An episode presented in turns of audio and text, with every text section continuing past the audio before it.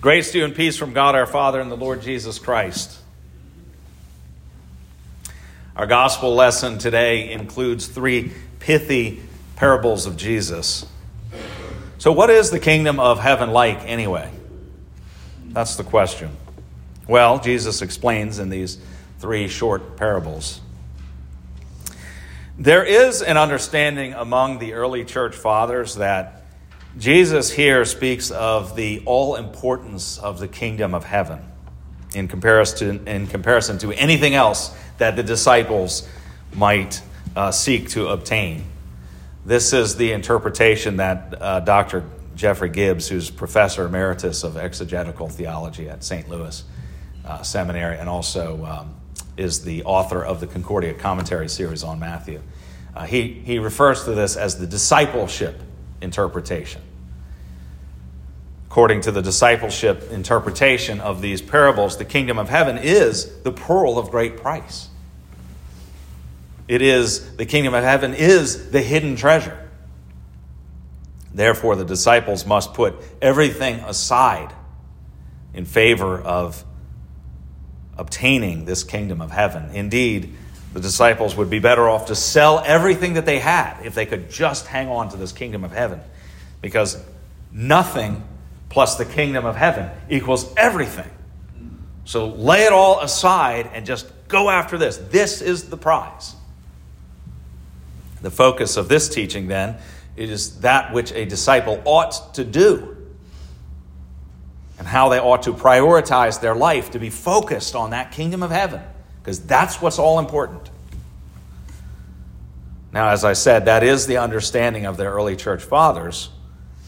And certainly it is true that there is nothing in this world that is worth comparing to the kingdom of heaven. If you have to make a choice between all of the treasures of this world and the kingdom of heaven, the choice is obvious it's the kingdom of heaven. So that is true. But there is a problem. What if just a what if. What if you haven't sold everything in order to obtain the kingdom of heaven? What if this pearl of great price apparently is not really the pearl of great price in your estimation because you haven't done all the things you ought to do as a disciple of Christ in order to obtain this pearl of great price? Uh, the disciples at this point in Jesus' ministry do still have a ways to go. And we will see that before Peter himself, for example, before he sacrifices his own life in martyrdom for the sake of the name of Jesus Christ, before he reaches that point, he's going to deny him a few times. And in fact, he's going to flee from capture. He's going to go back to fishing, try to leave this behind him. And Peter's not alone. I would venture a guess that once or twice, perhaps more often, you also have laid aside the pearl of great price and followed your own passions, your own whims, your own desires. I mean, you haven't been tunnel vision focused on the kingdom of heaven. And so that, that's a problem, right? Because Jesus is telling us in this parable, boy, you better be focused on this because nothing else really matters like this. This is the kingdom of heaven. This is the thing you need to sell everything in order to obtain. And if we follow that discipleship interpretation, then that's where that paradigm leads us. It leads us to see our shortcomings because we haven't done all of those things if we're honest with ourselves. You haven't lived up to that calling perfectly. In fact, if you are really hearing the parable this way, you might even become a little nervous right now. You might want to confess to Jesus Jesus, I have not sold everything to obtain your kingdom. I confess that my faith is not strong enough to even see that that is the pearl of great price, that nothing else is, can be valued against that. You might confess that. You might confess that you don't believe fervently enough to abandon all earthly hopes and cling only to Christ. You might confess that, in which case, what then is this parable saying to you? Is this parable a bludgeon that hits you over the head? Beats you over the head, says, do better? Sacrifice for Christ? Must sell everything to inherit the hidden treasure. And let me just say that if that is, in fact, what Jesus is saying in this parable, this is very different from the rest of his discourses. So, I'm, you can tell by now, I don't agree that that's the right interpretation of the parable. I'm not alone. There's many, many theologians since then. The church has uh, looked at this parable and interpreted it Christologically, which is to put Christ at the center of the parable. And that's another way to understand these parables. Start with a context. This will help. Okay, let's start with the context of the parable. As you recall from the last two Sundays, in which we've been reading through Matthew 13, Jesus is speaking to his disciples in the midst of troubling times. All is not well, according to our earthly eyes. As, as the disciples are looking Everything's not hunky dory. Jesus has been rejected in cities. Remember, woe to you, Chorazin! Woe to you, Bethsaida! Jesus pronounced those woes because they hadn't believed him.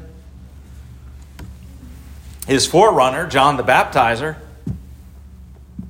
well, he's been arrested, and by this point, he's been beheaded.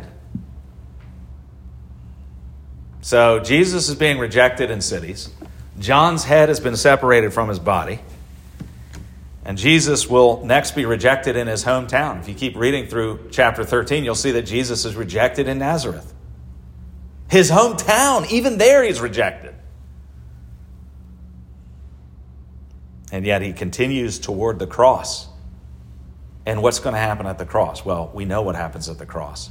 And the disciples are seeing this, what is going on, and you know, if the disciples were expecting Jesus to be like this kind of Messiah that would come down and go and be like shooting lightning from his fingertips and like crushing the Roman conquerors and setting all the Jews free and making Jerusalem the heaven on earth, well, they are sorely disappointed because Jesus is not even being received by his own people.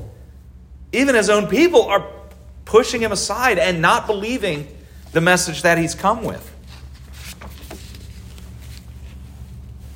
Now, in that context, that is the context in which Jesus gives these three short parables. What is the kingdom of heaven like? What is it like? Because it's not lightning from the fingertips and conquering the Romans. That's not the kingdom of heaven. So, what is it then? It's not a, conquer- if it's not a conquering Messiah, what is it? It's like a treasure hidden in a field, which a man found and covered up. Then in his joy, he goes and sells all that he has and buys that field. What is the kingdom of heaven like? It is Jesus Christ, God in the flesh, finding the disciples, finding them, counting the disciples as a treasure not as a ragtag group of sinful people, but as a treasure. And then going and selling all that he has. The Messiah himself, God in the flesh, selling all that he has to obtain this treasure. That is the kingdom of heaven. Do you see that? Even when we properly regard the kingdom of heaven as that which we must have at the expense of all else. Because that is right. Yes, it is the thing that's worth more than anything else. Even when we properly regard it that way, we will fail to attain it on our own. You cannot attain the kingdom of heaven on your own by your keeping of the law because you don't keep the law and you know it. But nevertheless, fear not. And that's what Jesus is saying when he says, speaks these words of comfort through this parable, these parables, he's saying to the disciples, don't be afraid. You are a treasure and I am selling everything in order to obtain you. It might not look like the kingdom of heaven that you were expecting. That's all right. This is what the kingdom of heaven really and truly is. Jesus says that Christ has come, not counting equality with God as a thing to be grasped, but emptying himself by taking the form of a servant, by becoming a servant, being born in the likeness of men. A humiliation for God to take on flesh of human, of human beings and being found in human form, he humbled himself by becoming obedient to the point of death, even death on a cross, which was a shameful death. You see, that is Jesus selling everything to obtain that hidden treasure. Brothers, Christ has made you his disciples and has claimed you. You are the disciples that he has claimed as his own cherished possession. That's right. You are the hidden treasure. Christ has sold everything to obtain you. Thanks be to God.